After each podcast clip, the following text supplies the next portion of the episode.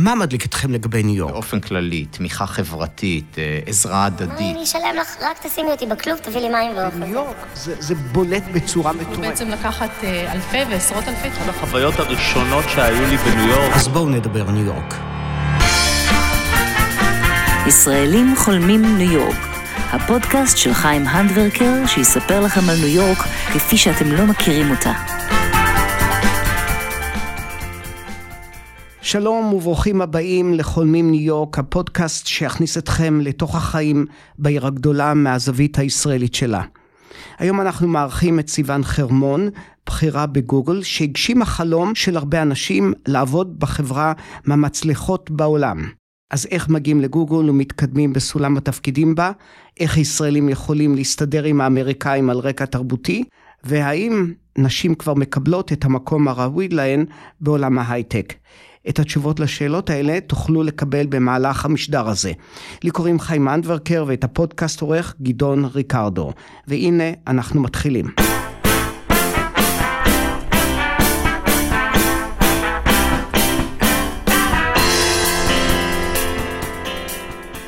שלום סיון. אהלן חיים. אז מה בדיוק את עושה בגוגל? מחפשת uh, תשובות לשאלות של אנשים. או, את, מה, מה הטייטל? כן, אני מתלוצצת. אני יודע. הטייטל שלי הוא uh, Engineering Director, אז אני בעצם מנהלת קבוצת תוכנה, או קבוצת תוכנה גדולה, זה uh, הרמה הראשונה של ה-Executive Level. בדרך כלל מנהלים בסביבות 100-150 אנשים.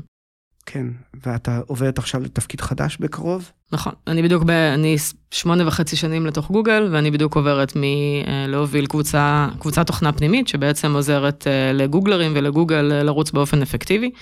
זה מה שעשיתי עד עכשיו, ועכשיו אני עוברת להיות חלק מהאינקובטור הפנימי של גוגל, יש לנו אינקובטור בשם Area 120, יש לו ויזביליות, יש לו נראות חיצונית, ואני הולכת להיות אחד מהפרטנרים שמריץ את, הפר... את האינקובטור. אני חייבת להגיד שאני לא מייצגת כאן את החברה, כל הדעות והדברים שלי הם, אני מייצגת את עצמי בלבד, ורק לא, לא, לא, לא, לא לוקחת אחריות. כן, גם ביקשת שלא ניכנס לפרטים שקשורים לעבודה שלך, ואנחנו נכבד את זה. אבל בכל זאת נשאל אותך כמה דברים שמאוד מאוד כלליים. אני יודע שהרבה מאוד אנשים, הרבה מאוד צעירים היו מתים להגיע לגוגל. זה מסובך באופן כללי? לא חושב, כי לא, לא, לא מחברה, לא ביחס לחברה אחרת. Uh, that being said, יש הרבה אנשים שאני מכירה שניסו ולא מצליחים. אחוזי ההצלחה, כמות האנשים שאני הגשתי את קורות החיים שלהם בין 50 ל-100, uh, ובודדים ספורים התקבלו. ואני לא, לא הצלחתי, אני לא יכולה להסיק מסקנות למי נכנס ומי לא נכנס מהאנשים שאני המלצתי עליהם ואני מכירה אותם. גם אני ניסיתי להתקבל לגוגל או פעמיים או שלוש, ורק בפעם האחרונה הצלחתי. אז מצד אחד זה לא שונה מחברות אחרות, מצד שני יש תהליך סינון, והתהליך סינון הוא רציני, ואני לא יכולה להגיד שהוא דטרמיניסטי. יש הרבה ישראלים בגוגל? המון, כן. בניו יורק. גם בגוגל וגם כמובן יש משרד בישראל, אבל יש גם ישראלים, הרבה מאוד ישראלים בניו יורק, הרבה מאוד ישראלים בארצות הברית באופן כללי בגוגל, וגם באירופה יש, אנחנו בכל, בכל מקום. בלי שום קשר לגוגל, אבל איך את מסבירה שרק לפני כמה חודשים חברות חיזרו בהתלהבות אחרי העובד, העובדים, אה, אמרו, טענו כלפי צעירים שהם עצלנים ולא רוצים לעבוד, והנה פתאום הכל התהפך בשנייה אחת, ועכשיו מפטרים. זה, אני יכול להסביר, אני מבין את ההסברים הכלכליים, אינפלציה ותהפוכות בשוק, בשוק, בבורסה, והמלחמה באוקראינה, ועוד ועוד ועוד, אבל הקיצוניות הזאת היא לא קצת מוגזמת לטעמך? תסתכל, כל דבר, תמיד יש לגינג. אם אתה מסתכל באמת, אתה תמיד רואה שהיו סימנים מתרימים וחיכו, ומה שאתה רואה בדרך כלל זה אחרי איזושהי תקופת המתנה. ואותו דבר אפשר להגיד גם כשקורונה התחילה.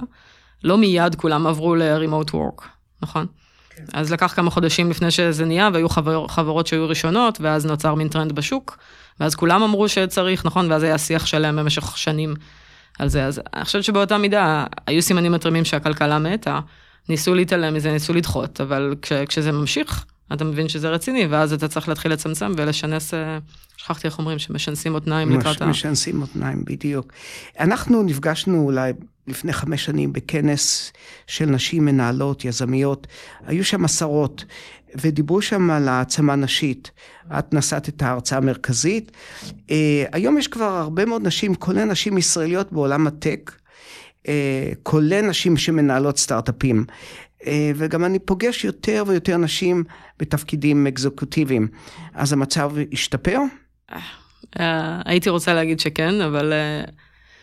תשמע, דיברנו ואתה כבר יודע כמה אני מעריצה ומעריכה ואוהדת את, ה, את, את התחום של לין אין, הספר והמובמנט של לין אין של שרלי סנדברג. אני, מה שאני מאוד אוהבת בזה, זה, יש הרבה דברים, אבל אחד הדברים, היא, היא מדברת שם, בסוף היא, היא מסתכלת על הנתונים. מבחינת הנתונים, כשמסתכלים על ההצלחה של נשים ואם דברים השתפרו, אתה מסתכל אחד על ה-wage gap, על הפער בשכר בין נשים לגברים, ודבר שני שאתה מסתכל עליו זה על כמות האנשים בתפקידים בכירים, כן? כאילו בתחתית הפירמידה המצב בסדר, ככל שאתה הולך יותר אה, לבכירים ו-CEOs ומנכ"לים וכו', יש הידללות מאוד מאוד גדולה, וגם יש גיל מסוים לדעתי, סביבות שלב מסוים בחיים של נשים שהן יותר אה, נושרות, אה, נושרות מהתעשייה. אני חושבת שמבחינה הזאת יש שיפור, אבל השיפורים הם מאוד מזעריים, גם ב-wage gap וגם בכמות אנשים בתפקידים בכירים. אתה ואני גם דיברנו קצת על כמה שהאמריקאים הם קצת פלאפים, ו- ולפעמים זה קצת יפות נפש, אבל היפות נפש הזו כן עובדת, כי יש טרנד ו-movement מאוד חזק ל- לשכור הרבה יותר אה, מה שקוראים לזה diversity, אז גם לשכור נשים ולשכור LGBTQ ולשכור... אה, אני כבר לא יודעת, בעברית ובאנגלית החוקים הם שונים, אבל... כאן מותר לערבב. צבעי עור, צבעי עור, את, את כל צבעי העור. כן. הייתי אומרת, אז רואים שיפור, אני רואה מלא שיפור מבחינת אני רואה הרבה שיפור בתעשייה וגם בגוגל מבחינת המיקום של אנשים, אבל זה ייקח זמן עד שזה יהיה נורמטיבי. מדברים היום הרבה על העצמה נשית, זה ביטוי שעושים בו המון שימוש, וכאשר נפגשנו בפעם הראשונה, לדבר על העצמה נשית זה היה חדשני. אה, יש לי תחושה שזה קצת הפך להיות למטבע לשוני שחוק. אני צודק קצת או לא כל כך? אה. את בכל אופן נראית לי אישה עם עוצמה. גם, אוקיי, סתכל, דיברנו בכמה שניות על, אה, על הסדרות החדשות שיש עכשיו על WeWork, ו-We Crashed, I think, mm-hmm. ו-Pumped Up, הסדרה על אובר, הסדרה על WeWork, ובדיוק אתמול ראיתי את זה ואמרתי לבעלי שאני שמה לב שיש טרנד בסדרות האלה, שתמיד רואים את האישה, את האישה של ה-CEO, של המנכ"ל שם, היא הלוחשת, והיא זאת שנותנת לו... הקמע שלו ושכאילו נותנת רוח במפרשים שלו ומעודדת אותו. אז כאילו שנים מדברים על זה שאשת חיל מי ימצא. כן. כן?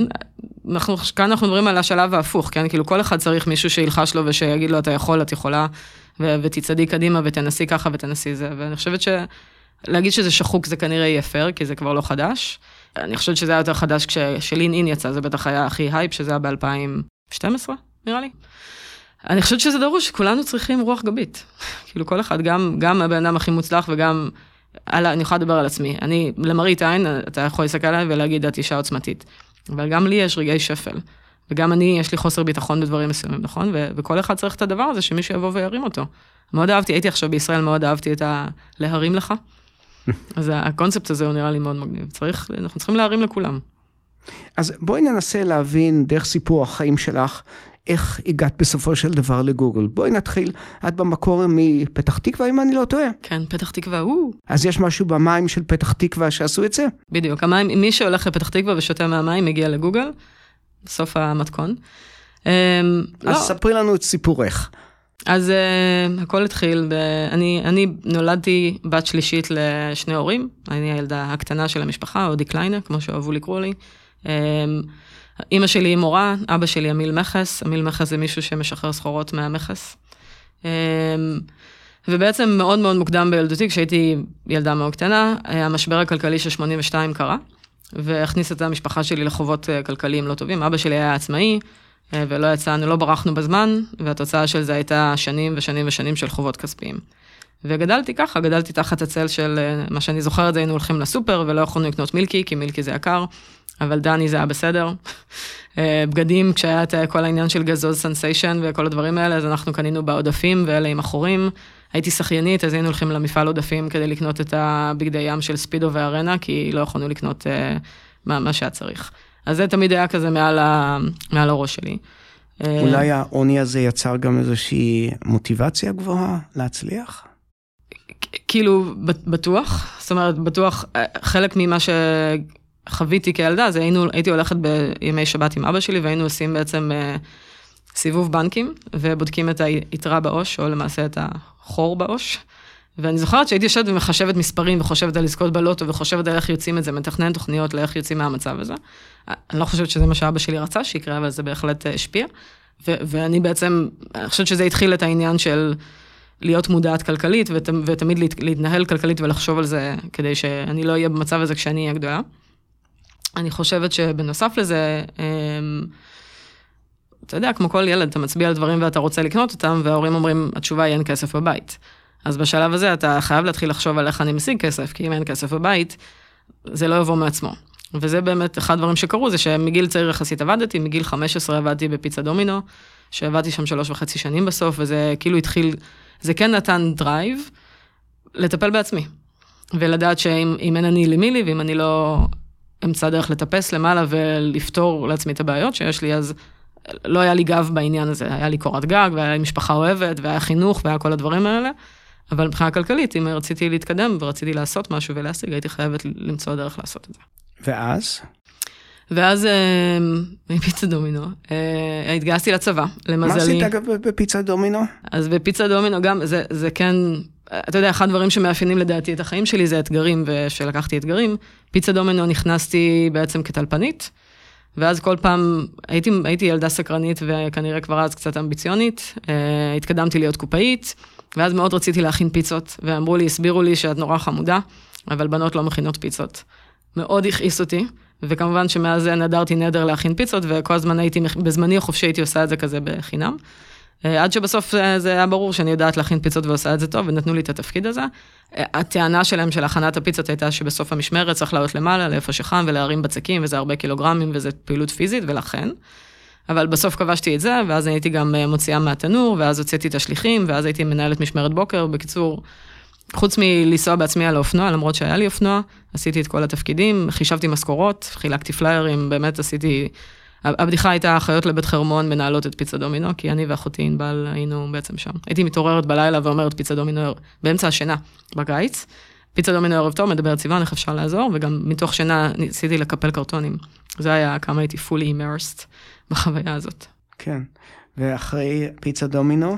אז אחרי פיצה דומינו התגייסתי לצבא, ולמזלי הרב, היו לי ציונים מאוד מאוד טובים, ועשיתי מבחני מיון לממר"ם, או במציאות זה בסמך, בית הספר למקצועות המחשב. התקבלתי לקורס תכנות, וזה היה בעצם אחד האתגרים הכי גדולים, להיות חצי שנה בקורס מאוד מאוד אינטנסיבי, שמונה בבוקר עד עשר בלילה, עם אנשים מאוד חכמים ומאוד רוצים. ובסוף הקורס הזה הייתה הזדמנות להתראיין להדרכה.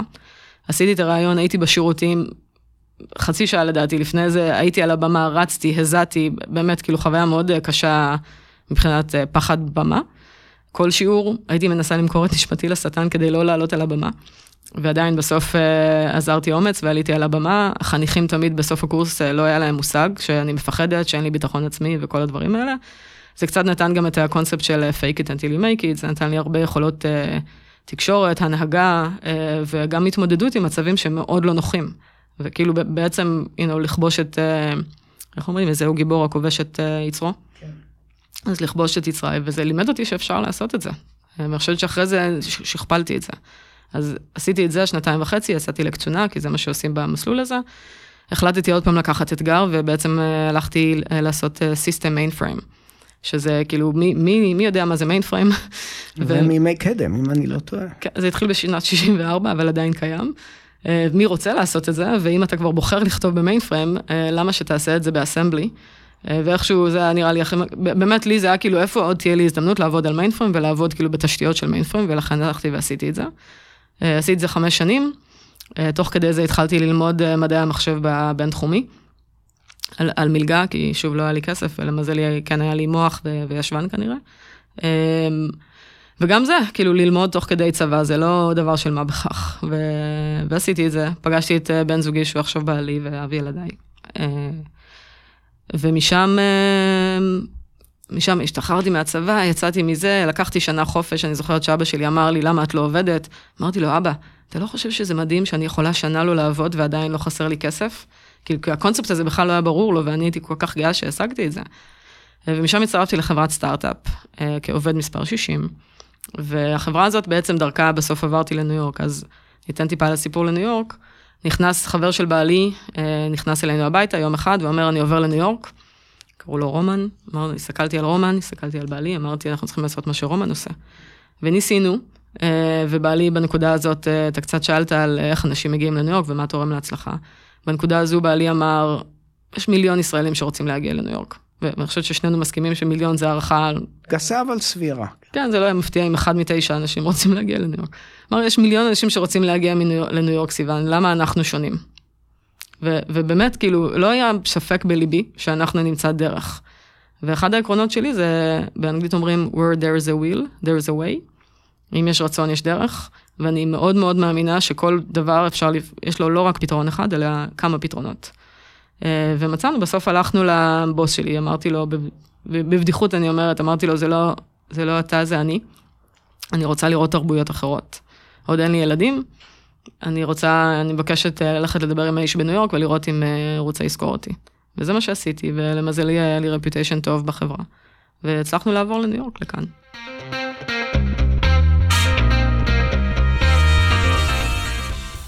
אז הגעתם לפה, ואיך התגלגלת משם עד גוגל? כמה זמן לקח לך עד שהגעת לגוגל?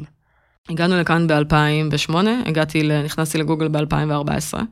השנה הראשונה זה הנימון, זה ירח דבש, טבעת, ה- כאילו התרבות, הטיסות והטיולים, זה כל מקום שיותר קרוב לארה"ב מאשר לישראל, כי אז עוד היינו תמימים וחשבנו שנחזור לישראל.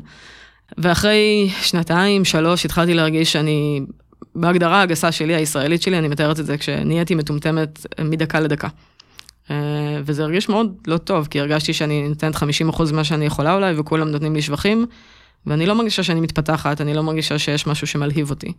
והכסף הוא סבבה, וכן, זה מגניב להיות בארצות הברית, אבל לאן אני הולכת מכאן? וניסיתי לעבור בתוך החברה, אבל זה לא עבד, רציתי להיות מנהלת מוצר, אמרו לי, את צריכה להיות דוברת אנגלית. זה מאוד היה לא נעים, אבל בסדר. אמ, ואז בעצם התחלתי להסתכל על executive MBAs.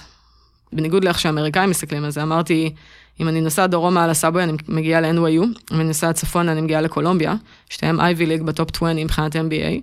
בוא נלך קצת ל-info sessions. אז הלכתי ל-info session, ובגדול, אה, אחרי ה-info session אמרתי, טוב, נעשה GMAT. נראה לאן, אה, מה מצבנו ויחסנו לאן. לבעלי היה מאוד ברור שברגע שאני אעשה את הג'ימט משם, ברור לו לאן אני הולכת. לי זה לא היה ברור, אבל באמת עשיתי את הג'ימט, עשיתי את הקורס, אני זוכרת, לקחתי את המבחן, באותו יום עליתי על אה, טיסה לישראל. במבחן הייתה לי תוצאה טובה, אחרי זה ביליתי זמן בלהגיש את המאמרים, את ה-essays. הגשתי לשתי אוניברסיטאות, המון מזל, התקבלתי לשתיהן. הלכתי לחברה אמריקאית שאמרה לי, If there is a doubt, go with Ivy League, שגם זה חלק מהתרבות נכון. האמריקאית. עצה טובה. כן, אז הלכתי עם Ivy League, שזה היה קולומביה, אה, ועשיתי אקזקיוטיב MBA, ובחודש אחד בעצם התקבל, התחלתי אקזקיוטיב MBA, והתפטרתי והתחלתי אה, עבודה בחברה אמריקאית בפעם הראשונה בחיי בעצם מאז שהגעתי לכאן. וזה היה קשוח מאוד. למה קשוח? ההבדל, ההבדלים התרבותיים בשני החזיתות, גם כאילו full immersion אה, לאמריקאיות בקולומביה, וגם full immersion לאמריקאיות בעבודה. ואני זוכרת שבתקופה הזאת הייתי חוזרת הביתה וכאבה לי הלסת מ- מלדבר את המילים העגולות, rounded. אמ, אני זוכרת שבשלב הזה התחלתי לחלום באנגלית. מצאתי את עצמי הולכת הביתה ומדמיינת שיחות עם בעלי, שהם יעשו בעברית, אבל דמיינתי אותם, תכננתי אותם באנגלית. ההתמזגות לתוך החברה ולתוך השפה הייתה מאוד מאוד חזקה. אה, וגם, שוב, קצת כמו שהיה לי בצבא, שבצבא עבדתי ובבינתחומי למדתי, אז שוב מצאתי את עצמי במצב שאני כל שישי ושבת שני לומדת. אז היה לי די ג'וב, והיה לי uh, עוד 15-20 שעות שבועיות של uh, לתת על הלימודים. והיה לי בן זוג, והיה לי חברים, אז לנהל את כל הדבר הזה ביחד, ושאנשים, ולשמור על של- שלום בית, היה לא, לא פשוט. ואז? ואז סיימתי, האמת שבתקופה הזאת התראיינתי, לגו, התראיינתי לגוגל פעם ראשונה ואמרו לי לא. אה, למה, למה דחו אותך? התראיינתי לראש צוות טכני וזה מיד דחו אותי בלי לדבר איתי בכלל, ומשום מה ראיינו אותי למנהל מוצר. הרקע שלי היה הרבה יותר מתאים לראש צוות, אבל בכלל לא דיברו איתי, מנהל מוצר אני לא באמת מתאימה, ולכן דחו אותי. אה, כשסיימתי את הלימודים בקולומביה, אז אה, הגשתי עוד פעם דרך חבר, והפעם לאותה משרה של אה, ראש צוות טכני. והפעם uh, קיבלתי ראיון, ובאמת uh, אני זוכרת שהייתי ב...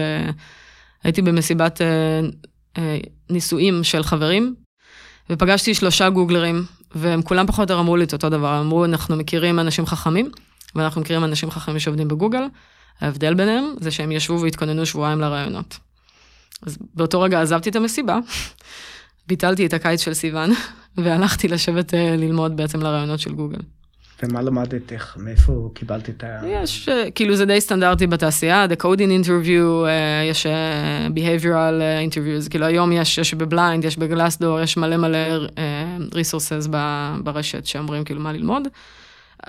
זה, זה להתכונן ושיהיה לך את זה בראש, ו, ואני חושבת שאחד ההבדלים הגדולים בין אנשים שמתראיינים טוב ולא טוב, זה היכולת שלך לשמור על קור רוח והתקשורת שלך. אתה לפעמים זה בסדר שאתה לא מגיע לתשובה הנכונה, אבל רוצים לראות איך אתה חושב או איך את חושבת, ורוצים לראות שאת מסוגלת לקבל משוב, ורוצים לראות שאת אדפטיבית. אז אני חושבת שדווקא בנקודה הזאת, היכולת שלי להתמודד ברעיונות, היא מזכירה לי את מה שעשיתי כשהדרכתי בצבא, כי עמדתי מול 70 אנשים, והם היו שואלים אותי שאלות, והייתי צריכה לשמור על קור רוח, והייתי צריכה לתקשר ולהגיד מה אני מבינה ומה לא, ולחשוב על דברים on the fly. וזה משהו שעושים ברעיונות, ואני חושבת שזה הטיפ הכי גדול שלי, לשמור על קור רוח ולתקשר. גם כשאתם לא יודעים לתקשר, כל עוד אתם מתקשרים, יתקשרו איתכם בחזרה. ואז התקבלת בסוף? ואז התקבלתי לגוגל, אה, זה היה ספטמבר 2014, לאיזה תפקיד זה היה? אה, ראש צוות, ראש צוות. ראש צוות אה, רמה אמצעית. הבנתי. וזהו, זה היה מגניב, התקבלתי, חצי שנה אחרי זה התחלתי בגוגל בעצם ב-2014. עשרה חודשים בתוך גוגל יצאתי לחופשת לידה, אז בעצם די מהר נכנסתי להיריון שם, כאילו כי ניסינו כבר בירח דבש. ו- וזכיתי בפרס אה, מנהל מצטיין, שזה היה מאוד, לא ידעתי שיש תחרות כזו בכלל, אז מאוד הפתיע אותי שזכיתי בפרס, ובדיוק אה, כשיצאתי. אה, זהו, לא יודעת כמה עוד... כן. עכשיו, אם את צריכה לתת, אז בעצם את בגוגל כבר כמה שנים? שמונה וחצי שנים. שמונה שנים וחצי, והתפקיד שלך הוא נחשב אה, לתפקיד בכיר. בכיר יחסית, כן. כי זו חברה ענקית בעצם. כן, זו חברה ענקית, יש לא יודעת, 200 אלף אנשים, זה, זה ה-entry level executive level, נקרא דירקטור. טיפ לישראלים, המילה דירקטור יש לה משמעות שונה, תלוי באיזה חברה, למשל חברות אה, פיננסים, ה-entry level זה VP. בגוגל VP אומר שאתה מנהל, אתה יכול לנהל אלף אנשים. כן. בסדר? אז כשאתם שומעים מילה כמו דירקטור, תנסו לברר מה, תעשו מיפוי, וגם את זה אפשר למצוא ברשת. אז אה, נתת לנו טיפ לפני כן, ואמרת שכדאי להתכונן לפני, לפני הרעיון, לפני המבחנים. אה, יש טיפים נוספים שהיית אומרת? הט- הטיפ להתכונן, נראה לי כולם יודעים, אני חושבת שהטיפ הוא, מה, מה שהייתי מתכוננת עליו זה על איך אתה שומר על קור רוח במצב שהוא לא נעים, כן. במצב שאתה לחוץ, איך אתה מצליח לייצר את זה, והדבר השני זה לתקשר. To narrate, מה שאני תמיד עושה, אני אה, לא יודעת איך להגיד את זה, מדובבת, I guess, לא, to narrate your thoughts. מהמם. לדבר ולהסביר מה אתם מנסים לעשות תוך כדי. כי הצד השני, הרבה אנשים פשוט, בראש שלהם הם מריצים כל מיני דברים, והם הרבה פעמים עושים הנחות שהן שגויות ולא דרושות לצורך פתרון הבעיה או לצורך הרעיון. וכשאתה מוציא את זה החוצה, אז למראיין או מראיינת, יש להם הזדמנות כאילו להנחות אתכם. אז זה, זה הטיפ השני. האמריקאים הם די טובים בפרזנטציות, לישראלים יש קצת בעיה עם העניין הזה. מה היית מייעצת לישראלים? אה, בעלי תמיד מספר את זה. יש בדיחה כזאת ש-America's best export is confident idiots. אה, ובאמת, אני חייבת להגיד שהילד שלי מגיל שלוש עושה show and tell בגן. אני לא יודעת איך הדברים כרגע בישראל, אבל אני אתפלא אם יש את זה. מלמדים אותם לעמוד מול קהל ולדבר ולעשות פרזנטציות מגיל מאוד קטן, זה משהו שהוא מאוד בסיסי אצלם. אני למדתי את זה לדעתי בפעם הראשונה, כשהייתי בבינתחומי היה לנו שיעור אנגלית ולימדו אותנו לעשות פרזנטציה באנגלית. אתה יודע, אתה ואני צחקנו על זה ששנינו התכוננו לראיון. נכון. אני חושבת, מאוד לא, מאוד לא ישראלי. כן, אני מתכונן הרבה מאוד לרעיונות האלה, ואז גיליתי שאת ממש עובדת קשה לקראת המפגש הזה שלנו. זה, זה לא חייב להיות, יודע, תודה שאתה חושב שאני עובדת קשה. זה לא שאני עובדת קשה, כמו, זה אחד הדברים שלמדתי דווקא ב, כשהדרכתי. לפני כל שיעור היה מערך שיעור, ומערך שיעור היה שמונה דפים שהטקסט בהם צריך להיות גדול, כי אז לא היה, לא הדפסנו אותם, היינו כותבים אותם בכתב יד והשתמשנו בצבעים. ואתה לא יכול, אין סיכוי שאתה תזכור את השיעור בעל פה, כן? כן. אז, אז איך אתה עושה eye catchers, איך אתה גורם למוח שלך מהר ל- לקרוא ו-and to process את מה שאתה צריך להגיד, אה, להגיד לאנשים. אז אתה מתכונן, אבל אתה גם צריך תזכורות. אז אני חושבת שגם היום כשאני עושה מצגות, אני מתכוננת. אני מתכוננת, אני, ואני מדבר, I speak them out. לפחות פעמיים שלוש כאילו בבית אה, לפני, או, או במשרד לפני, לא תראה אותי עושה כמעט, אלא אם זה נושא שאני מאוד מאוד בטוחה בו, לא תראה אותי עושה מצגת בלי שהרצתי אותה לפחות פעם, פעמיים על יבש. לי גם באנגלית, אחד הדברים שאני למדתי, קשה לי, זה לא שפת האם שלי. בסדר? ולא משנה כמה ביליתי בקולומביה ובגוגל ובעוד מקום, אני עדיין פחות טובה בלדבר אנגלית מכל אדם אחר מסביבי שנולד וגדל כאן. אז את אומרת בקיצור, אל תשלפו. אם אתם חייבים, תשלפו, אבל אם אתם רוצים, כדי להעלות את האיכות, צריך לעבוד, ולעבוד זה אומר, כאילו, אני חושבת שאנשים פשוט מניחים, הם מסתכלים ימינה ושמאלה, הם לא רואים שאנשים אחרים עובדים, אז הם מניחים שלא עובדים, לא עובדים, לא עושים את ה-pre-work.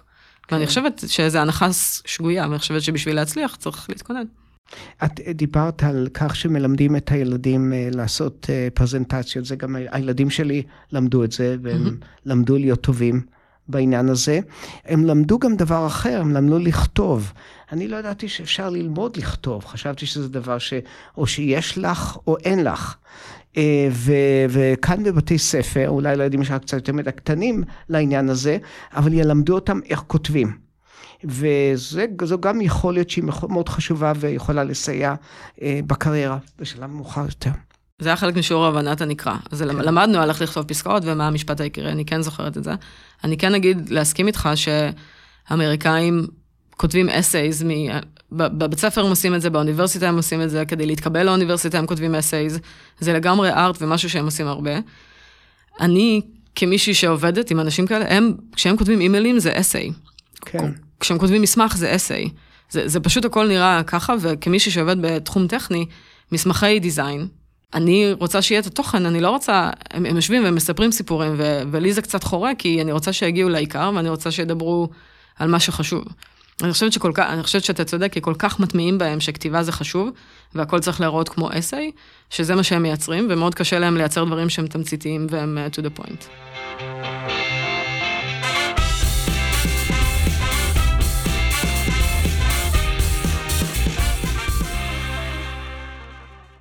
את נקלטת בחברה אמריקאית, אה, גדולה מאוד במקרה הזה, אבל אה, הרבה פעמים כשישראלים מגיעים לכאן, אה, יש להם בעיות תרבותיות שהם צריכים להתגבר עליהם. זה אותו mm-hmm. דבר אגב כשאמריקאים נוסעים לישראל והם צריכים אה, להתרגל לרעיון של יהיה בסדר, זה דבר שמקפיץ להם את הפיוזים. כן. גם מקפיץ להם את הפיוזים שכשהם פוגשים ישראלים כולם מדברים עברית והם לא מבינים במה מדובר. Mm-hmm. אז את הגעת לכאן, את בחברה אמריקאית ופתאום את מגלה כנראה הבדלים תרבותיים שאת צריכה ללמוד להתגבר עליהם. אולי תספרי לי. זה הגיע די מהר. בהתחלה החוויות הראשונות היו... פחות אולי הבדלים תרבותיים, אבל יותר, אה, כש, כשנחתתי כאן, הרגשתי מאוד מוגבלת מבחינת היכולת דיבור שלי. אני באתי מה-R&D, ה-R&D היה בישראל, אבל המשרד בניו יורק היה חצי ישראלי, חצי אמריקאי. ומצאתי את עצמי הרבה מדברת עם אה, מילות, מילים גנריות, כמו stuff ו-things ו-express, ובגדול אוצר המילים שלי היה מאוד לוקה בחסר. אה, הצלחתי להבין 95% ממה שאנשים אחרים אמרו, אבל לא הצלחתי להשתמש בזה ולשלב. אחד הסיפורים המצחיקים היה ש... פעם הסתכלתי על מישהו שעובד איתי ואמרתי לו, רצינו לנסוע לאיזה בקתה ב-upstate. אז אה, שאלתי אותו אם הוא מכיר איזה cabbage in upstate ניו יורק. הוא הסתכל עליי ואני חוזרת ואני אומרת לו cabbage והוא, והוא לא מבין, הוא מסתכל, באמת, הוא היה גבוה, הוא מסתכל עליי למטה וחושב, באמת, המבט שלו אמר, את מפגרת. בסדר, עכשיו, חס ושלום אמריקאי לא יגיד את זה, אבל במבט זה היה מאוד ברור. בסוף הסתבר שבראש שלי ערבבתי את המילים קוטג' וקאבין, אה, אבל זה היה כאילו חוויה אחת של פשוט להרגיש שאתה אני בן אדם אינטליגנטי, יש לי משלב גבוה ב- בישראל, ואני מאוד יודעת לבטא את עצמי, ופתאום אני לא מצליחה, כי אין לי את הכלים. אין לי את הכלים, אין לי את היכולת, אין לי את הניסיון. זה דבר אחד. הפעם השנייה שחטפתי סטירה בפנים הייתה אה, כשהתחלתי בקולומביה, אז בקולומביה, בכל ה-MBA, יש תמיד אה, learning team, צוותי, צוותי לימוד. אז היה לי צוות, ואחד הדברים הראשונים שעושים בסמסטר הראשון, עושים סקר 360, 360 degrees. שבעצם אה, כולם כותבים על כולם באיך החוויה שלהם ונותנים להם משוב. ומה שיצא זה שכמו הרבה ישראלים, גם אני נתפסתי כאגרסיבית. כצוות לימוד אנחנו אמורים לייצר תוצרים, כן? אז, כן. אז מה התפקיד שלי? התפקיד שלי זה לחתור למטרה ולייצר תוצאות. אז זה מה כן. שעשיתי, אבל הדרך שבה עשיתי את זה, נחוותה לצד השני כאגרסיבית ואסרטיבית וכוחנית ולא נוחה. אז מה עשית עם זה? אז uh, עברתי תהליך של... Uh, התרככות? התרככות, אדפטציה, כאילו, וזה חזר על עצמו כמה פעמים, אז, אז גם שם כבר, כאילו, הם למדו, גם הם לומדים להכיר אותך יותר, גם אחד הדברים שאני עושה, אני משלבת disclaimer ים, disclaimer, disclaimer ים. אה, כאילו, אני מסבירה לאנשים, אני, אני לא מפה, בתרבות שבה אני גדלתי, ככה זה, זה. אה, היום אני אומרת דברים כמו, לפעמים הייתי מתחילה יחסים בתקשיב, אני, אני ישראלית, אה, ואנחנו מאוד אה, אה, כנים או ישירים בתקשורת שלנו. זה לפעמים נראה כאילו אני עושה דברים שהם לא נעימים, אבל תעזור לי ותגיד לי, כי אני לא מתכוונת לזה, אני רוצה, אני רוצה דברים טובים לכולם, אבל לפעמים הדרך שבה אני מבטא את עצמי נחווית בצורה לא טובה, אז תעזור לי על ידי זה שתסביר לי ותן לי הזדמנות לתקן את זה. כן, בסוף אני כאילו מבקשת, תקשיב, אני, יש לי יכולות אחרות, אני, יש לי כוונות טובות, לפעמים החיבור לא, לא עובד, אז תעזור לי לתקן את זה. וזה עובד? זה אני חושבת, זה די עובד, כן? כאילו, ו- וזה לאורך זמן, אם, למשל הארגון שיצאתי ממנו, זה ארגון שבניתי בעצמי במשך שמונה וחצי שנים, וגדלתי גם בתוכו. אנשים היו, הייתה קבוצה גרעינית די טובה של 15 אנשים שהכירו אותי, ואתה יודע, כשיש לך כבר את זה, הם כולם יודעים ש, שיש לי קרדיביליות, וכולם יודעים שיש לי כוונות טובות, כולם יודעים שיש לי את היכולת, כולם יודעים שגם אם אני נשמעת לא טוב, אני באה ממקום טוב. ואז גם אנשים יכולים להתחיל לעזור, לתרגם אותך וגם להגיד לך, כן? ואנשים חדשים, אתה מסביר להם, תקשיב, אני, אתה, אתה נותן את השפיל הזה. אמ, היה עוד מקרה בחברה השנייה שעבדתי בה, האמריקאית הראשונה, זה היה מעניין, כי הבוס שלי בא, והוא אמר לי, If anyone will ever call you the B word, let me know. ועד שהוא אמר את המשפט הזה, אני בכלל לא חשבתי על זה. ה-B word זה ביץ', או כלבה. האמת שכתבתי על זה מאמר על כלבה בוטה ובריונית, שמספר את הסיפור על אה, איך קראו לי בלנט ובולי, אה, ומה עשיתי עם זה, אבל, אבל כן, בסוף, אני יכולה שיהיו לי כוונות טובות, אני יכולה להיות חכמה, אני יכולה להיות מוצלחת. אם הבן אדם שחווה אותי, לא חווה אותי כמו שאני רוצה, או חווה אותי באופן שהוא נראה פוגעני, או לוחמני, או אגרסיבי, זה המציאות. זה המציאות. מכאן אתה יכול לעבוד על זה, או שאתה יכול להיכנע. אני חושבת שהרבה ישראלים שמגיעים למצב הזה, הם כאילו אומרים, אבל ניסיתי, עבדתי קשה, טחנתי, רציתי, עשיתי ככה, עשיתי זה. זה הכל אחלה, אבל, אבל יש uh, intention ויש delivery או style. כן. ו- וזה נקודה שלדעתי מאוד מעניינת, כי אני חושבת ששם קבור הכלב, הצורה שבה אנחנו מסבירים ומביאים אנשים איתנו לצד שלנו ורותמים אותם למשימה של מה שאנחנו מנסים לעשות ביחד. אז היום את uh, מושלמת? חס ושלום. אני בטוחה שגם היום אני מרגיזה אנשים, ושוב, כל בן אדם חדש שאתה פוגש, זה... אתה יכול להגיד שאתה ישראלי, הם יכולים להנהן, הם לא יודעים מה זה, וגם אם אתה ישראלי, אתה יכול להיות ישראלי מסוג סיוון וישראלי מסוג חיים. מה לא תעשי היום ש... שעשית פעם? אוף, הרבה דברים. אני חושבת שאולי יותר. יותר מה אני לא אעשה, זה הצורת תקשורת שלי היום כמעט תמיד מפוקסת על מטרות משותפות, על אנחנו. על מאיפה אנחנו באים. אני בחיים לא אגיד, אה, אתה לא עשית את זה. אה, נכשלנו, אני אומרת, האמריקאים עדיין מגיבים לזה לא טוב, הם לא, לא מצליחים להתמודד עם המילה פיילור. מה פתאום, ניסינו, עבדנו קשה. כן, אבל נכשלנו, כאילו, אתה יכול להגיד מה שאתה רוצה, יש תוצאות. יש ספר מאוד טוב שנקרא The Culture Map. אני מאוד ממליצה אם אתם עובדים עם אמריקאים, אם אתם רוצים, עם, עם תרבויות אחרות, זה גם עובד לאסייתים והודים וכו'. הם מסבירים בעצם על הבדלים בסיסיים בתק... בצורת התקשורת בין התרבויות, ונותנים גם כלים לעבוד. אחד הדברים זה בארצות הברית משתמשים המון ב-downgraders.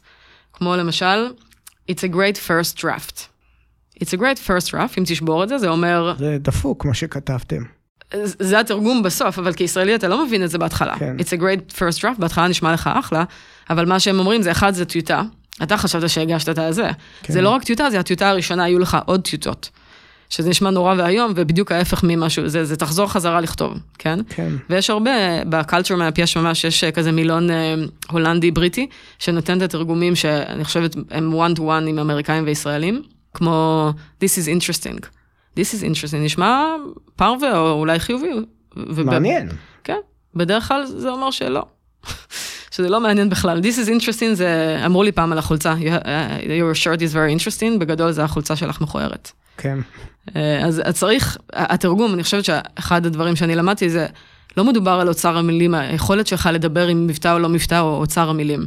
הבעיות הן ב-delivery, ב-style, בניואנסים, בלקרוא בין השורות, בלהבין את ה-context של החברה, למשל, סתם, בקולומביה למדתי, שמותר, יש הסכמה חברתית שמכנסיים לבנים לובשים בין Memorial Day ל-Labor Day.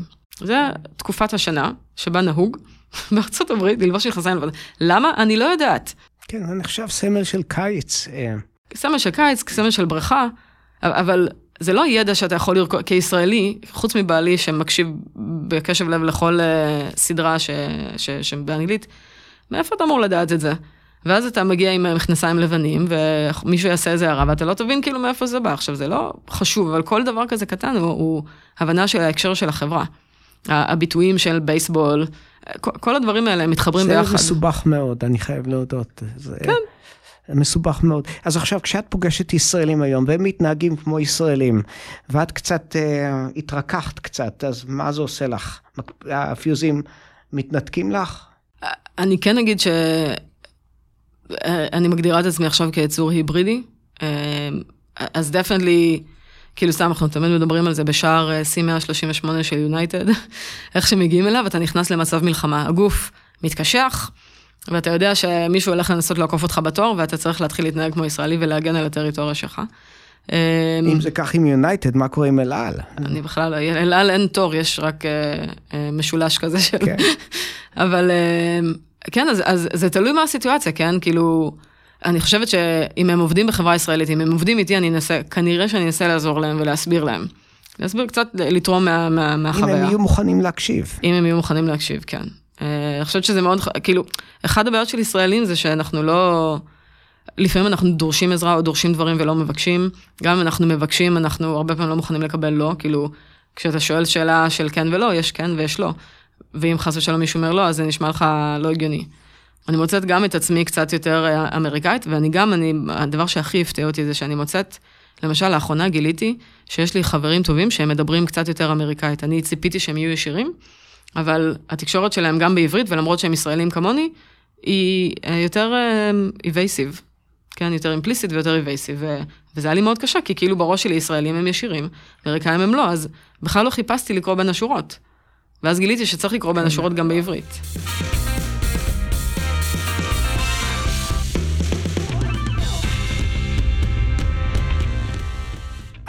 בואי נעבור לנושא הרילוקיישן שלכם. אתם הגעתם לכאן לרילוקיישן, שזה לא הגירה, זה לא ירידה, זה רילוקיישן, זה לכמה שנים.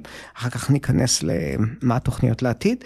Uh, עכשיו, את הובלת את, ה, את הרילוקיישן, כן. והבעל בעצם בא בעקבותך, והרבה פעמים לבעלים יש בעיה עם זה. כן. Um... שוב, אה, אם אתה זוכר את הסיפור, אני ניסיתי שהבעל יוביל את הרילוקיישן, אה, אבל אה, מה שיצא זה שכשהלכנו בנתיב הזה, השכר לא היה נראה הגיוני, ובנתיב שלי השכר באמת היה בערך פי שתיים, אז כך או כך, אם שנינו עובדים או לא, זה היה יותר הגיוני ללכת בנתיב שלי. תשמע, רצינו ששנינו, אנחנו שנינו הייטקיסטים, ורצינו ששנינו נבוא ונעבוד כאן ושנעשה את המעבר. אבל הנסיבות לפעמים לא מאפשרות. זה מוסיף כל כך הרבה עומס על, על בני זוג, כי בראש שלי אני חשבתי שאני מגשימה לו חלום, ובראש שלו זו הרגשה לא נוחה שאתה עוקב אחרי מישהו וגם אין לך ויזת עבודה. אחת הבעיות זה שבן הזוג או בת הזוג אין לה, כן. לא יכולים לעבוד כאן. וכמו שאורלי אמרה ואמרה נכון בפודקאסט הקודם, רוב המשפחות הישראליות, שני ההורים עובדים. כן. אז פתאום יש אה, חוסר איזון, ואתה מתחיל לנהל את השיחות האלה לאיך זה נראה כשאחד מכם לא עובד.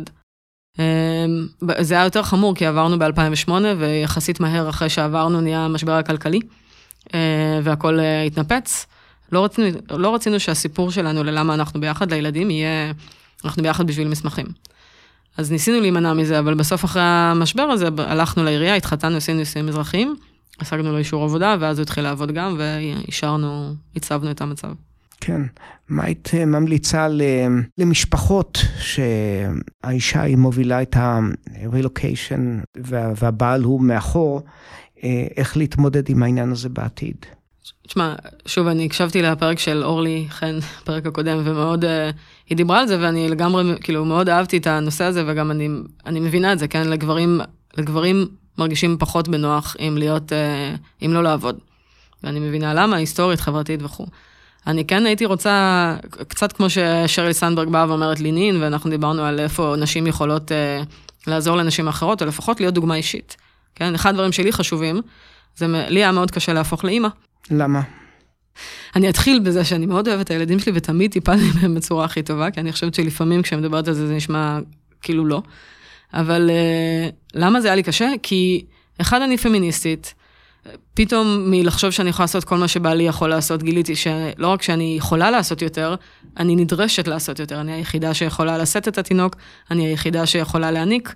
אני, יש הרבה דברים ש, שקורים כאילו בין אם לתינוק שהם, סליחה על המילה, אבל ניאדרטלים או פרה-היסטוריים, לא יודעת. וזה שם אותי במצב מאוד לא נעים, כי, כי גם אני, כאילו, אנחנו מדברים על זה שאני אמביציונית ורציתי להשיג הרבה דברים, ופתאום אני צריכה להיות בהיריון וחמישה חודשים חופשת לידה, שזה, שזה לא באמת חופשה. ו-out of my element, 17 שנים הייתי, ניהלתי אנשים והובלתי קבוצות תוכנה, ופתאום אני צריכה להבין למה התינוק בוכה, ואין לי שום ניסיון. והחברה מסתכלת עליי ואומרת, סיוון, את אימא, you're nurturing. את, יש לך את זה, את נולדת עם זה, ואני לא, אני לא נולדתי עם זה, ואני לא יודעת איך לטפל בזה. ו, וזה מקום שהוא מאוד לבד ומאוד אינקומפטנט, ומאוד לא נוח. ובנוסף לזה, אני חושבת, אני זוכרת שפעם אחת אה, אה, גררתי, אה, דחפתי עגלה עם שני ילדים, והשכן שלי, שאז היה שכן מגוגל, ראיתי את עצמי דרך העיניים שלו. ומה שראיתי, הבנתי פתאום שלהיות אימא, אני לא יודעת אם זה ככה בישראל, אבל ככה, אני חושבת שבניו יורק או בארצות הברית זה ככה. להיות אימא מרגיש כמו פונקציה מצמצמת. כשאישה נולדים לילדים, הרבה מאוד פעמים זה מצמצם את האיכויות שלה כבן אדם, כן? כן. ולאב זה פונקציה מרחיבה. כי גבר הוא כל מה שהיה קודם, וגם אב ואישה הרבה פעמים, וגם דיברנו על זה קצת, אתה ואני, שהרבה פעמים אנשים אחרי זה מפסיקות לעבוד. אז, אז כאילו קודם את היית, whatever, מנהלת בגוגל, לא משנה, ראש צוות, לא משנה מה, כל דבר, ועכשיו את אימא. כאילו, אני עדיין סיוון חרמון, אני עדיין הבן אדם שראיתי את עצמי, ו- ועכשיו אני, אני לא רואה את עצמי, אני לא מוצאת את עצמי. אז, אז היה לי תהליך מאוד מאוד קשה, ואני רק, אני אחזור לזה שאני רואה את זה כחובתי לדבר על הקשיים האלה, כי אף אחד לא מדבר על זה, ואני רוצה שנשים שהן במקום שלי, סיוון לפני שבע שנים, הייתי רוצה שהיא תשמע את זה, שהיא תדע שהיא לא לבד, שהיא תדע שזה בסדר, שיהיה לה, שיהיה לה תמיכה. אמ, הייתי מאוד מאוד רוצה שגברים במצבים האלה ייתנו אחד לשני תמיכה. במקום להסתגר בבית ולהיות עצוב ומסכן לבד, ת, תתחברו ותתמכו אחד בשני ותתמכו בגברים שם שאולי רוצים לעשות את זה. בעלי למשל, הוא עובד והכל בסדר, אבל הוא מאוד אוהב ילדים. כן. האהבה שלו לילדים היא הרבה יותר טבעית מהאהבה שלי לילדים. הוא הורה משמעותית יותר אינטואיטיבי ממני. למה זה, למה הוא לא יכול להשתמש בזה? למה, למה החברה מצפה ממני להיות הפריימרי קרגיבר ולא ממנו? הוא באמת הרבה יותר טוב בזה. היום הילדים בני כמה? חמש ושבע. חמש ושבע אמרנו. ואת חושבת שכבר למדת אה, להסתדר עם הקונפליקטים של עבודה ואימהות, או שאת בעיצומו של המשבר? לא, אני, חושב, אני חושבת שיצאתי מזה, אני חושבת שבעיקר הבת שלי נולדה שנתיים וחודשיים אחרי הבן, והיא, אני, אני באמת הרגשתי שהיא כזה עזרה לי לקבל את עצמי ולקבל את המצב וקצת להירגע ולשחרר וליהנות uh, מההורות. כשהם שואלים אותי למה אני צריכה לעבוד, אני אף פעם לא אומרת, הרבה הורים, אני מרגישה, הם כאילו משתמשים בזה כתירוץ, אני, אולי הם באמת מאמינים בזה, אבל לי מאוד חשוב להגיד שאני לא צריכה לעבוד, אני רוצה לעבוד. חשוב לי לעבוד, חשוב לי ללכת ולפתח את עצמי ולהשתמש בסקילס שלי ובראש שלי, אה, כי זה נותן לי סיפוק, וכשאני עושה את זה, אז יש לי הרבה יותר סבלנות וכוח ונחמדות אליהם, וכשאני לא עושה את זה, אז הרבה פעמים אני מתוסכלת, ו... ואז אני לא, אני לא אימא טובה. בואי נחזור למקום העבודה. אמ, התפרסם באחרונה ספר אה, שנכתב על ידי דליה פלדהיים, אה, Dare to lead like a girl. ושבו היא גורסת שנשים לא צריכות להימנע מהבעת רגשות, כולל אפילו לבכות במשרד, זה לגיטימי בעיניה. מה דעתך, את בכית אי פעם בעבודה? או-אה, כל כך הרבה פעמים. אז זה בסדר בעינייך לבכות? אני מסכימה במאה אחוז, אני חושבת שאני מנהיגה מאוד, אני מאוד לוגית, ואנשים יודעים שאני מסתכלת על דאטה, אבל אני גם מאוד אמוציונלית ואני מאוד אנושית. אני, אחד הדברים שאני עושה כמנהיגה זה מתמקד הרבה ב-human touch של כשמישהו מקבל קידום, מקבלים uh, כרטיס ברכה ו- וסלסלת שוקולד. מאוד מאוד חשוב לי לגעת באנשים, לראות אנשים ולגעת בהם כאנשים. אני חושבת שזה מוסיף כל כך הרבה ערך. זה קצת כמו ילדים, כאילו, אתה צריך ללטף ו- ו- ולתת חום ואהבה. ואז דברים טובים יוצאים, אבל אם אתה לא נותן את זה, אני, אני חושבת שזה מאוד חסר, ואני במאה אחוז מסכימה. עכשיו, אגב, שעזבתי את התפקיד, שמונה שבועות בכיתי מול כל מיני אנשים אה, בווידאו, מול המנהל ששכר אותי, מול המנהל של המנהל ששכר אותי, מול המנהל שלי כשאמרתי לו שאני עוזבת, באמת בכיתי כל כך הרבה, כל כך הרבה אנשים ראו אותי בוכה. אה, ואחד מהם הייתה לו תגובה, ובסוף הוא אמר, אה, ah, you're a softy. אני כזה, יכול להיות שאני נראית כמו מנהיגה אה, חזקה ועוצמתית, אבל אני מלאה ברגשות. ואני חושבת שזה בסדר להוציא את זה, כדי שכולם יוכלו כאילו להיות מקצועיים, אבל אנושיים. אני חושב שבכל העבודה יש יותר פתיחות להביע רגשות באופן כללי, וזה עוזר לאנשים. כן, כן, ואני חושב, אני חושבת שזה נותן, תמיד הרי אומרים, אחד הדברים שאומרים, שסטטיסטית, אה, נשים הן מנהיגות שהן יותר, קצת פחות מפוקסות על אגו וקצת יותר מפוקסות באנשים. ובאיך להגיע למטרות משותפות, ואני חושבת שזה עובד יותר טוב, לדעתי.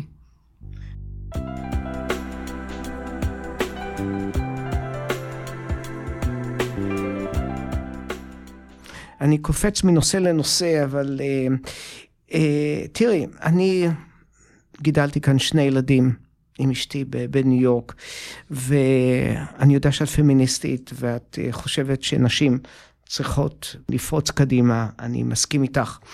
אה, אני גיליתי כאן תופעה שנשים שהלכו ל-Ivy League, לאוניברסיטאות הכי טובות, אה, כולל בתי ספר למנהל עסקים, בשלב מסוים התחתנו עם גבר, כנראה מבוסס, אפילו יותר מזה. בסופו של דבר הם נטשו אה, את הקריירה ובעצם נשארו בבית. אה, גם עם babysitters וגם עם הרבה סיוע. והאמת היא שאני הרגשתי ככה, וואו, איזו החמצה זאת. בתור פמיניסטית, איך את מסתכלת על התופעה הזאת? אז אני אגיד שגם אני, אני זוכרת כשלקראת סיום מנהל, לקראת סיום התואר במנהל עסקים בקולומביה, ישבתי עם אה, שלוש חברות מאוד טובות.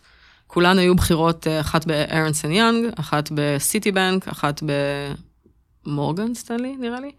אה, אגב, כולן עכשיו, אחת היא פרטנר, אחת היא managing director, הם הגיעו לרמות הכי גבוהות במוסדות הפיננסיים הללו.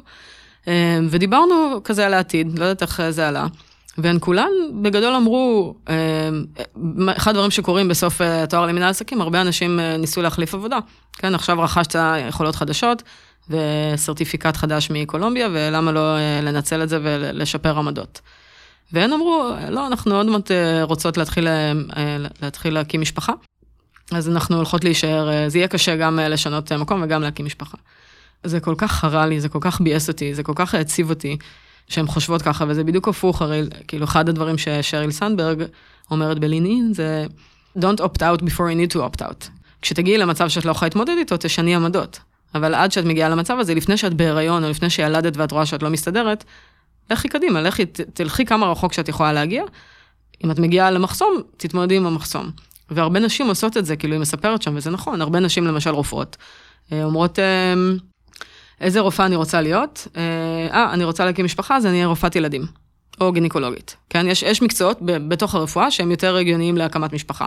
אחותי למשל כירורגית, ויש לה בן, וזה מאוד מאוד קשה. אבל זה מה שהיא אוהבת לעשות, אז למה שהיא לא תעשה את זה? Uh, הסיפור השני שיש לי זה שהלכתי פעם uh, לרופאת שיניים, בתשע הבוקר, והיא אמרה לי, או, oh, 9 a.m. wake up call with a dentist, ואני כזה, מה, מה, על מה את מדברת? אני ערה משש, יש לי שני ילדים. ואז היא אומרת לי במשפט אחד, do you work? ו-who's taking care of your kids? ואני העליתי שם, יצאו לי ענני עשן מהאוזניים. מה שרציתי לענות לה זה הבן אדם ששם את הילדים בתוכי, הוא גם חלק מהמשוואה.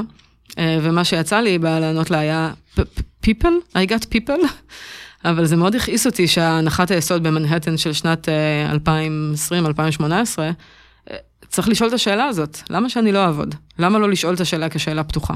למה להניח שאם אני אישה ויש לי ילדים, אני לא עובדת? כן. בואו נקפוץ לנושא אחר.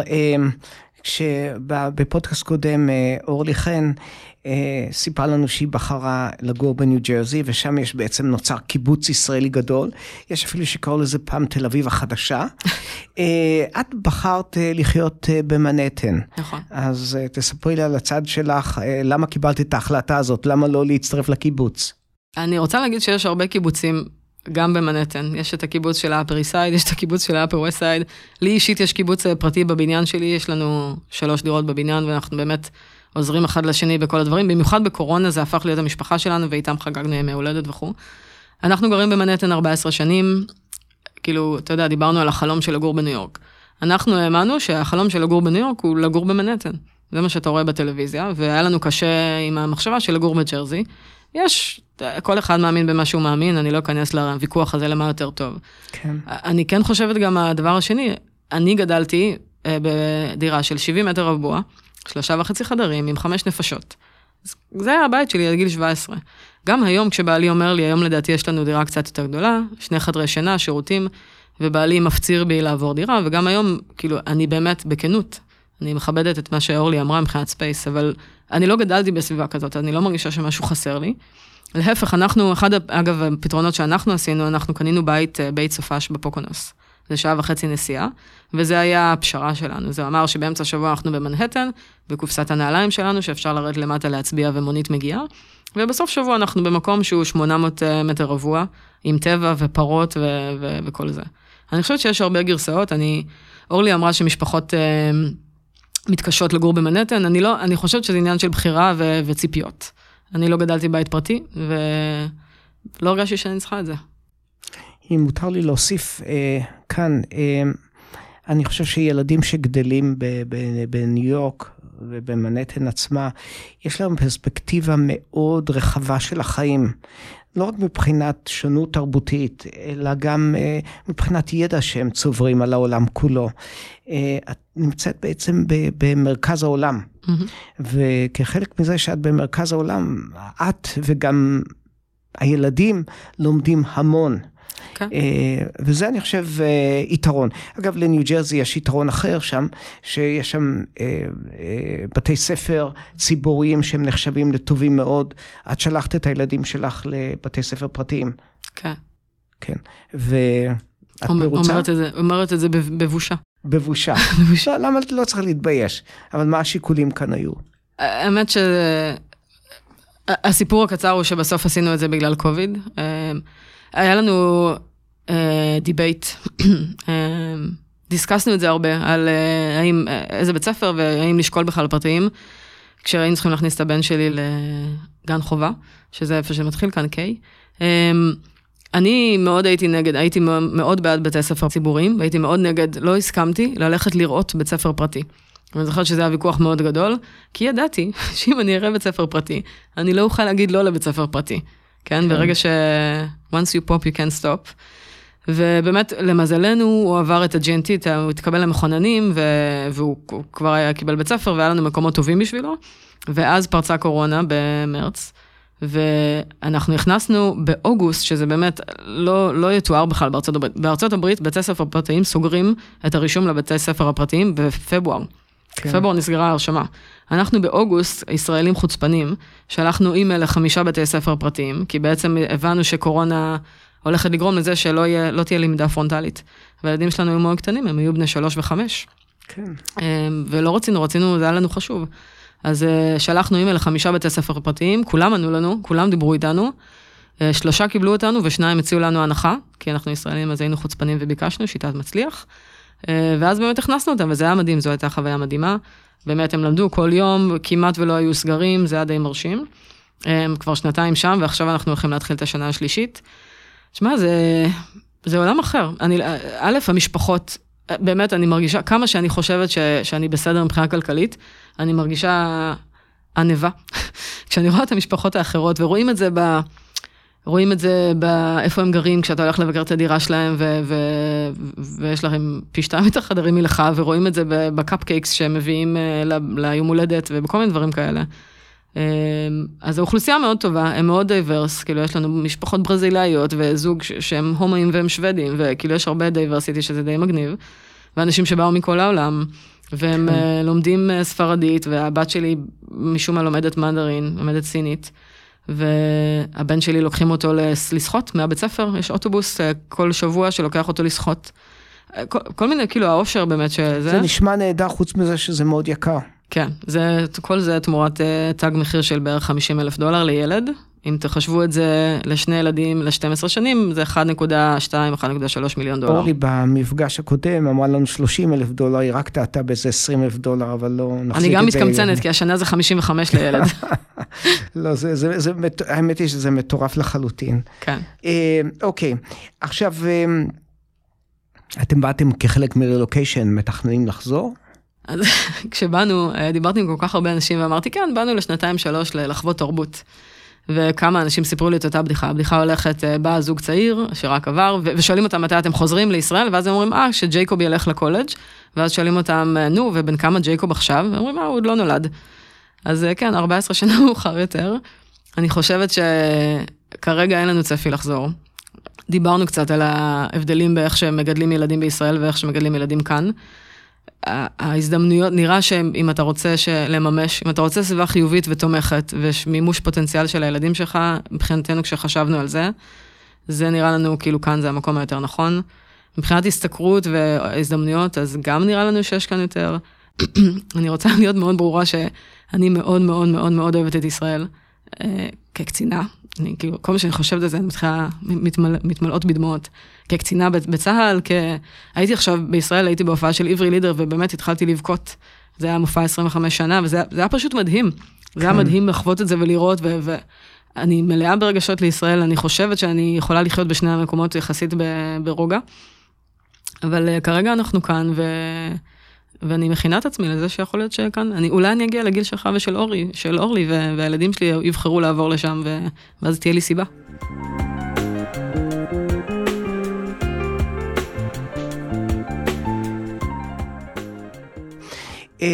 סיוון, מה את אוהבת בניו יורק? שאלה מפתיעה, ומעולם לא נשאלה בעבר. אה, אני צוחקת כי אתה, זו השאלה כן. שלך. אה, אני מאוד אוהבת את המגוון, המגוון, דיברנו על זה קצת, אבל המגוון של האנשים, זה לא רק בעבודה, זה בפרטי, זה אנשים, אה, בבניין שלי יש צרפתים ויש אנשים שמדברים ספרדית, יש אתיופית שסבא שלה היה רב יהודי, מסתבר. אה, אז, אז יש כל כך הרבה מגוון של אנשים וסוגים ובמה הם עובדים, יש כל כך הרבה דברים לעשות. אני, אני למדתי uh, החלקה על הקרח בקיץ בצ'לסי פירס, זה היה מגניב, אפשר ללמוד טרפז, flying trapeze. Um, והאוכל, כאילו הילדים שלי, אני, זה חצי מביך וחצי מגניב, אבל הילדים שלי אוהבים uh, סושי, כאילו סלמון, הם אוכלים סלמון שהוא לא מבושל, הם אוהבים soup dumplings. אה, הם אוהבים צ'יפוטלה, הם פשוט כאילו גדלים בצורה שהיא כל כך שונה מאיך ש, שאני גדלה. הם לא יודעים שקבב זה מישראל, הם למדו את זה שנה שעברה בקייטנה. אז המגוון, יש כל כך הרבה מגוון. אה, אני מתה על זה שיש מלא דר, דרכי תחבורה שלגור במנהטן ויש לי רכבת ואוטובוס ואני מצביעה ומגיעה מונית ויש את אובר ויש את זה. אה, והמזג אוויר זה משהו מעניין, זה, זה סיפור אהבה שנאה. כי חדשות טובות יש מזג אוויר, יש עונות, אפשר לראות ארבע עונות. אצלי זה רק יחסים של שנאה, זה הכל, אבל תמשיכי. כאילו זה מגניב, כי מגיע ספטמבר, וכאילו מישהו אמר, היי חבר'ה ספטמבר, וכולם מעדכנים מהר ועושים קר. כן, כן. נכנס האביב. הסתיו, סליחה. ו... ואז באביב, כאילו, בקיצור, זה מאוד ברור לראות את העונות, זה מגניב. מה שלא מגניב זה הקיץ מאוד קצר, אני תמיד מתארת לאנשים שהמזג אוויר הוא אינברס למה שיש בישראל, הוא הפוך. בישראל יש לך שמונה חודשים של חום, חודשיים אולי של קור, ו- ובאמצע עוד חודשיים, וכאן יש לך חודשיים, אם אתה מזליסט, יש לך של חום, וכל השאר זה סוגים שונים של קור, כן? אז... ואז יש גשם בקיץ, זלעפות, גשם זלעפות, יורד אליך מבול ביולי. ואתה אומר, למה אנשים לא מבינים שקיץ זה קיץ ומה לא בסדר איתם, אבל ככה זה כאן. אז, אז המזג אוויר הוא מאוד... כאן לחזאי יש באמת עבודה. כל יום חייבים לבדוק, כאילו באמת, כל יום צריך לבדוק את המזג אוויר, בישראל אתה יהיה חם יותר, פחות חם, ווטאבר. כן, אפשר בעצם להריץ את זה. וג'קט. בשידור חוזר את התחזית והכל יהיה זה, וזה יהיה די מדויק. כן. Um, עכשיו, אם יש, יש לך איזשהו מקום סודי או משהו, אני יודע שאת מאוד עסוקה בעבודה עם הילדים, יש איזשהו מקום שאת אומרת, וואו, אם אתם מגיעים לניו יורק, זה המקום שלכם. המקום שאני עכשיו ממליצה עליו, זה, יש אה, מקום שנקרא The Edge, זה אה, מצפה חדש, הוא בקומה 100 כן. בהדסון יארדס. מעליו יש מסעדה בשם The Peak, הפסגה, היא בקומה 101. כן. והסוד הכי גדול, זה שאם אתם אוכלים בפיק, אתם מקבלים כניסה חינם לאדג' אחרי, אחרי האוכל. אז גם אתם רואים, מסתכלים מלמעלה על כל המיניאנס, על כל האנשים פשוטי העם שהלכו לאדג'. וגם אתם אחרי זה זוכים להצטרף אליהם, אז זה אחד המקומות האהובים עליי אה, כרגע. אפשר לחסוך ככה איזה 60 דולר לבן אדם, זה לא, לא דבר תלוי, תלוי כמה אכלת, אבל באמת מחר האחיינית של בעלי מגיעה לכאן ואנחנו הולכים לשם. והאוכל טוב? האוכל סבבה לגמרי, כן. סבבה, בסדר גמור. אמ, סיוון, יש לנו נוהג, אני מאפשר לאורחים לשאול אותי שאלות, אם יש לך אז קדימה. אז אה, בואו נתחיל במשהו שדיברנו עליו אנחנו. איזה סתירות לפנים אתה קיבלת בהקשר של אה, תקשורת בין תרבותית? אמ, אני חושב, בדרך כלל אני רואה את עצמי כאדם די מנומס. ואני חושב שמבחינה זאת, אמ, אני מסתדר באופן די חלק. אה, עם האמריקאים, אבל היו כמה וכמה פעמים שגם אותי חיים המנומס אה, פרשו כל מיני דברים אה, באופן,